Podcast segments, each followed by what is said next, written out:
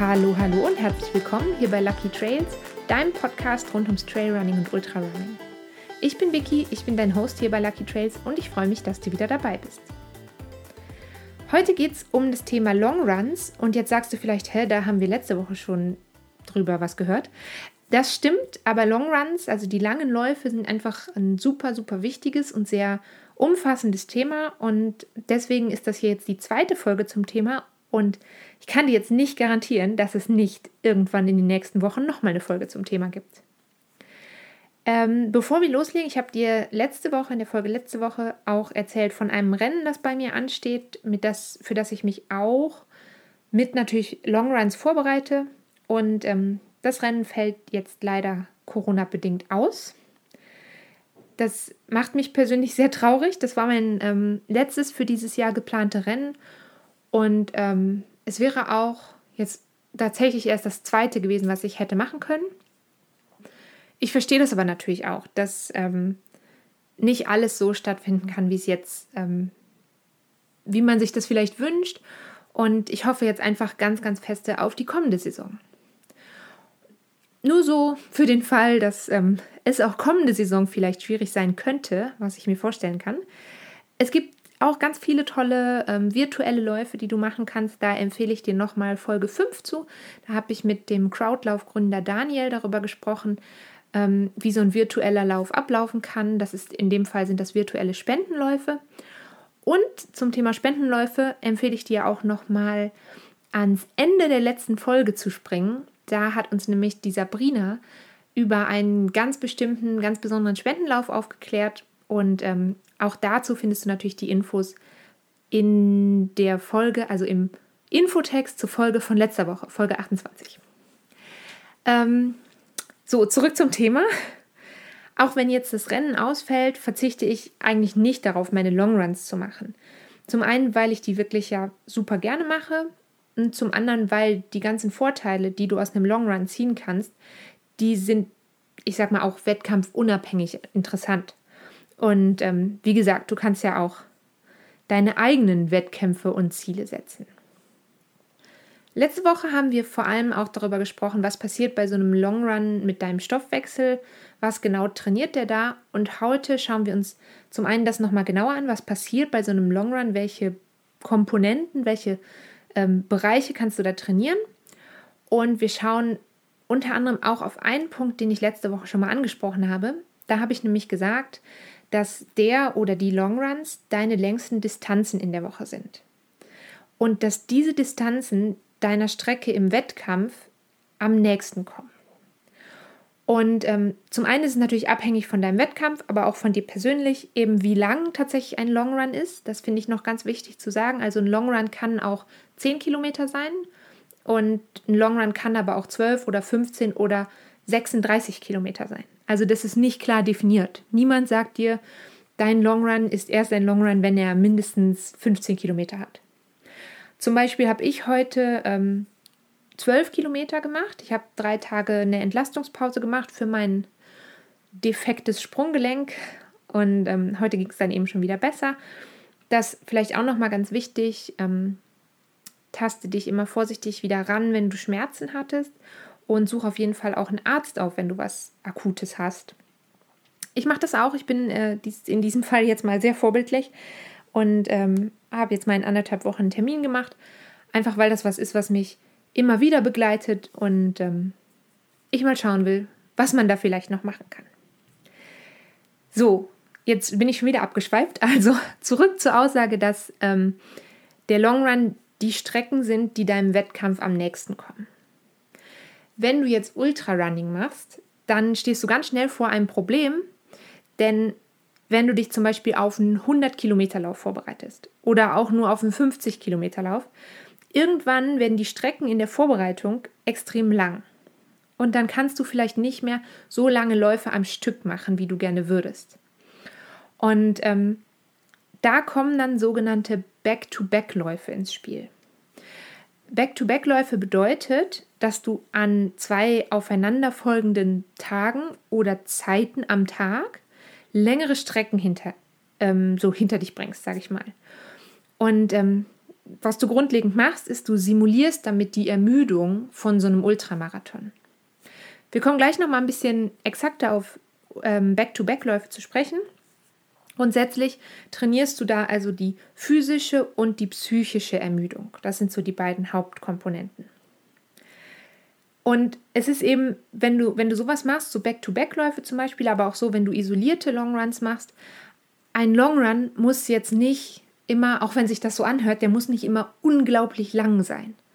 Also auch nicht im Verhältnis zu dem, was du sonst unter der Woche machst. Wenn du unter der Woche konstant zweimal die Woche, dreimal die Woche, fünfmal die Woche, was auch immer, zum Beispiel fünf oder sechs Kilometer läufst, dann, ne, also nehmen wir jetzt mal an, du läufst zweimal die Woche, fünf Kilometer und einmal sieben Kilometer, dann muss jetzt nicht dein Long Run plötzlich exorbitant viel länger sein. Also der kann dann auch zehn oder zwölf Kilometer sein. Du kannst aber auch ganz gezielt, das habe ich jetzt weiß ich nicht genau, aber ich glaube letzte Woche auch schon mal angesprochen, deinen Long Runs so Impulse geben. Dazu machen wir einmal so einen kleinen, äh, kleine Aus, holen wir einmal aus. Deine sportliche Leistung, das, was du erbringen kannst, die basiert eigentlich auf vier verschiedenen Komponenten. Und das sind, ähm, keine Panik, ich erkläre die gleich nochmal, die konditionelle Substanz, deine emotionale Substanz, deine koordinative Kompetenz und deine mental-taktische Kompetenz. Klingt ziemlich abgedreht, ähm, ist aber gar nicht so kompliziert. Vorweg noch, also das Coole ist mit so einem Long Run oder mit Back-to-Back-Läufen kannst du alle vier von diesen Komponenten ganz gezielt trainieren, indem du bestimmte Stimuli in deine Long Runs einbaust. Das geht natürlich auch unter der Woche, aber ich finde, die Long Runs eignen sich dafür immer am besten. Übrigens, wenn ich sage, das geht unter der Woche, dann meine ich natürlich quasi in der Zeit vor oder nach dem Long Run. Ähm, ich mache, wie glaube ich ganz, ganz viele von euch, meine Long Runs meistens am Wochenende. Aber es kann auch sein, dass du vielleicht Schichtdienst arbeitest und oder immer mittwochs frei hast oder so. Und dann kann es natürlich auch sein, dass da dein Long Run hinfällt, klar. Aber wenn ich sage unter der Woche, dann meine ich den Zeitraum, der nicht von deinen Long Runs belegt ist. Ähm, genau, also die kannst, da kannst du so Stimuli geben und diese vier Leistungskomponenten gezielt trainieren. Ähm, wir schauen uns die vier jetzt nochmal ganz genau an und was du dann machen kannst, um die zu verbessern während des Long Runs. Konditionelle Substanz, das war der erste Begriff. Und das ist tatsächlich genau das, was du dir jetzt gerade vorstellst. Das ist ganz klassisch deine Ausdauer, deine Kraft, deine Kraftausdauer, deine Schnelligkeit, deine Beweglichkeit. Also alles, was was ähm, mit körperlicher Energie zu tun hat. Das ist deine konditionelle Substanz. Und die kannst du trainieren, indem du zum Beispiel bei einem Long Run ähm, statt, nehmen wir mal an, dein Long Run hat 15 Kilometer. Und nur so als Rechenbeispiel. Und du könntest dann zum Beispiel am Anfang vom Long, Long Run ein ähm, kurzes Warm-up machen, vielleicht zwei Kilometer, easy einlaufen und dann könntest du einen Tempolauf machen über fünf Kilometer. Also wirklich Gas geben, hohe Intensität. Und dann hättest du noch, was habe ich gesagt, zwei plus fünf ist sieben, dann hättest du noch acht Kilometer übrig und die läufst du so in ganz entspanntem, lockerem, easy Tempo. Oder du kannst natürlich auch, ähm, zum Beispiel um deine Geschwindigkeit zu verbessern, ganz klassisch ähm, Intervalle einbauen. Oder, das habe ich dir auch schon ein paar Mal empfohlen, du kannst Strides einbauen, also diese diese mega kurzen Sprints, Schrägstrich, Steigerungsläufe. Das kannst du machen. Ähm, das machst du eben, oder das könntest du machen, weil, weil du, wie gesagt, die Distanzen, die du eigentlich laufen würdest, im Training nicht mehr schaffst. Und du brauchst aber, damit du wirklich, ähm, sag ich mal, einen konditionell sinnvollen Aspekt hast, ähm, ab und zu auch mal in so einem langen Lauf höhere Intensitäten. Das heißt jetzt nicht, dass du jeden Long Run irgendwie fünf Kilometer Tempolauf einbauen musst. Das ist einfach nur eine Idee. Vielleicht alle zwei, drei Wochen mal ganz bewusst so, eine, so einen Stimulus einbauen. Und dann ähm, hast du schon sehr viel für dich und für deine konditionelle Substanz getan. Der zweite Punkt, den ich angesprochen habe, das ist die sogenannte koordinative Kompetenz. Ich glaube, es war nicht der zweite, ich glaube, ich habe erst emotional gesagt. Na, ist ja egal. Also, deine koordinative Kompetenz. Und das ist deine Fähigkeit, deine Bewegung ganz präzise zu steuern. Und auch das kannst du eben in einem Long Run trainieren. Das kannst du auch sehr, sehr gut. Das ist was, was du wirklich sehr, sehr gut auch unter der Woche außerhalb von Long Runs machen kannst, indem du zum Beispiel ein sogenanntes Lauf-ABC oder die Laufschule einbaust. Wenn du nicht genau weißt, was das ist, das sind ähm, vielleicht ganz knapp, das sind verschiedene Übungen, die ganz bewusst bestimmte Bewegungsabläufe ähm, in den Fokus setzen über 20, 30, 40 Meter am Stück. Ich mache dazu, glaube ich, in den nächsten Wochen mal eine Folge. Ich könnte mir vorstellen, dass das ganz interessant ist. Und ähm, das könntest du eben ganz gut machen. Das kannst du gut innen, ähm, zum Beispiel machst du das im Bereich von deinem Warm-up. Zu dem Long Run machst du mal so ein kurzes Lauf-ABC. Oder du könntest natürlich auch ganz bewusst schwierige Sequenzen, schwierigere Teilstrecken in den Long Run einbauen. Und da tatsächlich eben deine Koordination trainieren. Also zum Beispiel mal einen kurzen Abschnitt versuchen, wirklich zügig unterwegs zu sein, wenn es viele Wurzeln hat. Oder du könntest, wenn du schaust, äh, auf der Strecke hat es irgendwo Treppen, dann könntest du diese Treppen einbauen. Dann gibt es ja ganz oft ähm, so Trimm-Dich-Pfade, also wo so kleine Trainingsgeräte sind. Da könntest du einen Slalom machen oder kleine Sprünge. Also einfach was, wo, wo du ganz bewusst deine Bewegungen steuern musst. Denn je besser deine Koordination und deine koordinative Kompetenz ist, desto besser kannst du dann, Achtung, deine konditionelle Substanz, also deine Kraft, deine Beweglichkeit, deine Ausdauer, deine Schnelligkeit, die kannst du besser steuern und gezielter einsetzen. Und da siehst du schon also diese ganzen Leistungskomponenten, wie ich jetzt gesagt habe, die greifen so ineinander. Eine andere ganz große Komponente von deiner Leistungsfähigkeit ist die sogenannte emotionale Substanz. Und die umfasst eigentlich alles, was so mit der Psyche zu tun hat, alle psychischen Aspekte von deinem Lauf. Also zum Beispiel dein Selbstvertrauen, dass du dir diesen Lauf zutraust, deine Motivation, dass du überhaupt rausgehst und auch deine Disziplin, dass du vielleicht auch bei Regen rausgehst und auch ähm, deine, deine persönliche Selbsteinschätzung. Und auch daran kannst du ganz gezielt arbeiten, an dieser emotionalen Substanz.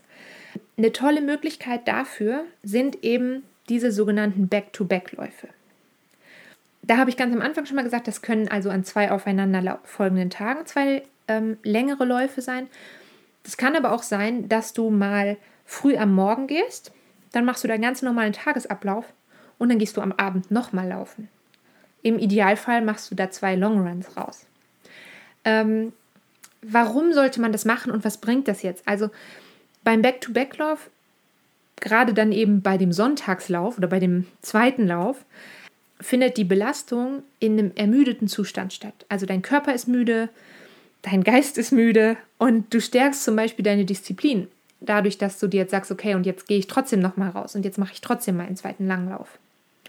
Aber Achtung, ähm, grundsätzlich birgt jeder Lauf und vor allem jeder lange Lauf natürlich ein erhöhtes Verletzungsrisiko. Und ähm, für so bewusst ermüdete Läufe, nenne ich das mal, wie eben die Back-to-Back-Läufe, ist das Verletzungsrisiko besonders erhöht. Das, das heißt jetzt nicht, dass du dich auf jeden Fall beim Long Run verletzen wirst, aber die Wahrscheinlichkeit ist einfach größer. Ähm, und deswegen passt da auf jeden Fall gut auf dich auf, besonders wenn du eben in den zweiten Lauf startest mit dieser Vorermüdung, sag ich mal. Jetzt sagst du dir vielleicht, ja, aber wenn das viel gefährlicher ist, warum soll ich das machen? Ähm, diese Vorermüdung, die simuliert dann zum einen körperliche Ermüdung, also die körperliche Ermüdung von einem, ähm, von einem Ultramarathon, aber auch die mentale Ermüdung in, sag ich mal, dem fortgeschrittenen Stadium eines Ultralaufs.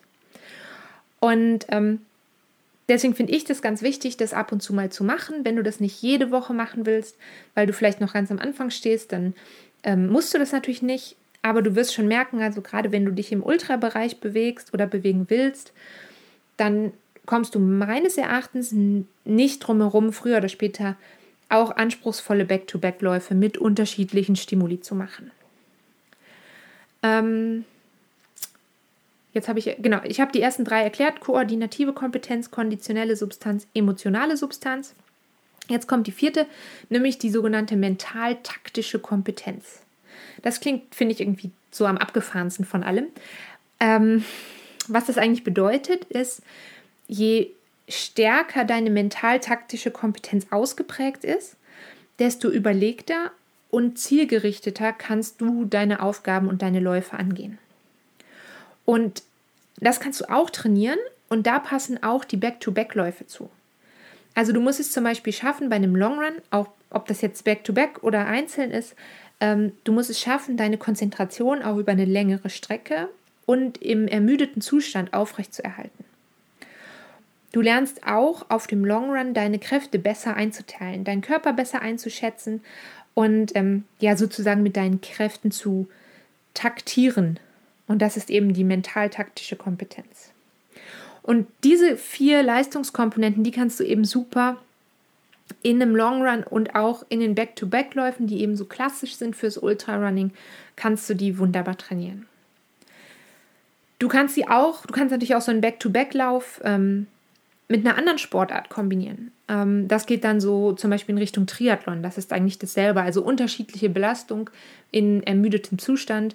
Das heißt, wenn du jetzt sagst, oh, hm, zwei lange Läufe hintereinander traue ich mir nicht zu, dann könntest du halt den einen Tag zum Beispiel auch einen langen Lauf machen und am nächsten Tag dich aufs Rad schwingen und ähm, eine schöne lange Radtour machen. Das geht auch. Ähm, bevor wir jetzt zum Trail-Tipp kommen, noch so ein paar allgemeine Infos rund ums Back-to-Back-Laufen, wenn du das ausprobieren willst. Ich würde gerade für den Einstieg und ähm, eigentlich auch längerfristig würde ich dir empfehlen, nicht zwei technisch schwierige Strecken hintereinander zu wählen. Ich fahre zum Beispiel super gerne übers Wochenende weg und dann ähm, mache ich Samstag in der Regel die längere und meistens auch schwierigere Tour oder vielleicht auch die längere, die, aber, die ich aber schneller absolviere. Und dann sonntags mache ich einfach ein bisschen was leichteres. Zum Beispiel samstags auf den Gipfel hoch und wieder runter. Und sonntags ähm, eine Runde, zwar im Tal, wo auch immer wir dann hingefahren sind, aber halt eben so ein bisschen einfacher, gefühlt einfacher. Und ähm, ich versuche halt einfach meine Longruns und vor allem meine Back-to-Back-Läufe immer zu ein bisschen was Besonderem zu machen. Das klappt nicht immer. Ich habe auch Wochenenden, in denen gehe ich halt einfach hier auf meine Hausrunde. Zum Beispiel vorletzte Woche bin ich einfach ein und dieselbe Runde mehrfach gelaufen. Das geht auch. Manchmal tut es nicht anders. Manchmal will man vielleicht nicht weit fahren oder ist sich nicht sicher. Jetzt in dem Fall war ich nicht sicher mit meinem Knöchel, ob ich das machen will. Und dann ähm, ist es halt schöner, wenn man mehrfach eine kleine Runde laufen kann, weil dann kannst du halt jederzeit sehr einfach aussteigen. Dann würde ich dir auch noch empfehlen, das nicht immer genau gleich zu verteilen. Also du kannst auch mal am ersten Tag ein bisschen kürzer und dann am zweiten Tag ein bisschen länger unterwegs sein, obwohl klassischerweise wirklich der erste Tag der längere, anspruchsvollere ist, weil du dann einfach noch ein bisschen fitter bist und ähm, dann eben das Verletzungsrisiko nicht so hoch ist wie umgekehrt. Und natürlich, wenn du dich auf einen Wettkampf vorbereitest, dann ähm, wähl auch Strecken, die zu deinem Rennen passen. Also wenn du jetzt zum Beispiel weißt, die letzten 20 Kilometer von meinem 50 Kilometer Lauf geht es echt nur bergauf. Dann ähm, würde ich zum Beispiel mal samstags, wenn du jetzt, sag ich mal, sechs, sieben Wochen vorm Rennen bist, würde ich mal samstags 25 Kilometer eher im Flacheren machen und dann sonntags vielleicht 20 Kilometer oder 15 Kilometer mit viel Bergaufstrecke. Einfach damit du dieses Gefühl bekommst, wie sich das anfühlt, wenn du quasi schon eine Weile unterwegs warst und dann geht es am Ende nochmal in den Anstieg. Oder zum Beispiel, ich habe mich jetzt für hoffentlich im Juni zu einem Rennen angemeldet und von dem weiß ich einfach, ich habe das schon mal gemacht und da geht es einfach 25 Kilometer nur bergauf. Es gibt quasi fast keinen Bergab auf dem ganzen Rennen und ähm, da werde ich mich eben auch gezielt darauf vorbereiten, indem ich halt Longruns mache, die sehr viel bergauf gehen werden. Und Falls du jetzt Lust hast auf einen schönen Longrun, ob viel bergauf oder viel bergab, nee, der ist eigentlich ganz gut ausgeglichen, den ich dir mitgebracht habe. Also ich habe den Trail-Tipp mitgebracht. Und ähm, das ist nochmal eine Route, die ich auch im Urlaub gemacht habe, als ich auf der Seise Alm war. Das war ja jetzt Anfang Oktober, als man noch konnte, nach Italien konnte in unserem Fall. Und ähm, wenn dich die Route interessiert, die ich vorletzte Woche habe ich die vorgestellt, in Folge 27, dann hör da nochmal rein. Heute gibt es eine, die hat ungefähr 14,5 Kilometer und circa, ja, ist ja immer ein bisschen schwierig mit den, mit den unterschiedlichen Karten und in unterschiedlichen Planungssystemen, ja, so ungefähr 650 Höhenmeter. Start und Ziel von dieser Route ist ähm, wieder an diesem Berghaus Zallinger. Das ist einfach da, wo wir übernachtet haben. Du hast aber die Möglichkeit auch ähm, anderswo, an anderen Stellen in die Route einzusteigen. Du folgst zuerst der Route ähm, 7 Richtung Malknechthütte. Das geht erst über, durch den Wald, über so einen sehr, sehr schönen Single Trail. Und ähm, dann folgst du dem Weg weiter. Das wird dann ein breiter Forstweg. Ähm, dann geht es wieder links hoch, ein bisschen steiler, über ein Plateau und dann kommst du irgendwann zu einer kleinen Kapelle. Und hier verlässt du jetzt den Weg zur Malknechthütte und gehst links hoch und dann liegt die Kapelle rechts und dann gehst du direkt hinter der Kapelle rechts rein. Und ähm, das ist ein relativ steiler Anstieg, der führt ins Naturschutzgebiet. Wenn du Hunde dabei hast, ähm, an der Stelle natürlich spätestens dort anleihen. Ähm, und dann geht es eben über einen sehr, sehr steilen Anstieg mit extrem coolen Blicken runter zur linken Seite, rauf bis zur Tierser Alp. Die Tierser Alp ist ähm, eine Berghütte, kannst du gut einkehren, dich aufwärmen, falls es sein muss. Also als wir die gemacht haben, hat es sehr viel Schnee gehabt. Und ähm, da kannst du eben einkehren, ein bisschen entspannen. Gibt auch einen Stempel für alle Gipfelbuch-Stempelsammler, so wie ich einer bin. Und dann, um zurückzukommen, gehst du erst ganz kurz, wirklich nur ganz kurz, über dieselbe Strecke zurück, also den steilen Abstieg runter. Und dann kommst du, ja, wie soll man das beschreiben? Da ist so eine Art großes Tor. Das ist eigentlich für die Kühe. Da hängen so, so Bändels runter, damit die Kühe nicht da durchgehen. Und kurz vor diesem Tor geht rechts ein kleiner Pfad rein. Und dem folgst du, und zwar gehst du dann Richtung Plattkofel. Und das ist ein, teilweise, ähm, also das ist ein, teilweise ein Gradweg, der ist super schön ähm, und zum größten Teil auch ziemlich einfach. Also da kannst du ganz gut ähm, Tempo machen, du kannst es aber auch ganz gemütlich da nehmen und einfach die Aussicht genießen. Du kommst an der Hoffentlich vertue ich mich jetzt nicht. Ich bin ziemlich sicher, dass das die Plattkofelhütte auch ist, an der du vorbeikommst.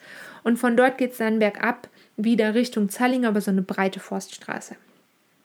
Und wenn du dir das GPS-File, ähm, das gibt es wie immer auf Komoot, da heißt ich Lucky Trails. Wenn du dir das GPS-File dort anschaust, dann ähm, siehst du auf diesem letzten Bergabstück noch so einen Abzweig. Den bin ich einmal so ein Stück reingelaufen und wieder zurück, damit du den sehen kannst. Und der führt dich zur Murmeltierhütte. Und das sind einfach noch ein paar Meter, vielleicht zwei Kilometer mehr Strecke. Und den kannst du auf jeden Fall noch ganz gut machen. Wir haben den nicht gemacht, weil es halt schon ziemlich vereist war, als wir dort waren. Ähm, ich weiß nicht genau, wie im Moment die Wetterlage da oben ist. Auf jeden Fall ähm, wünsche ich dir jetzt eine ganz tolle Woche. Bitte bleib gesund, pass gut auf dich auf. Trag eine Maske, wann immer möglich und äh, wann immer du Menschen triffst. Und ähm, wir hören uns ganz bald wieder. Tschüss!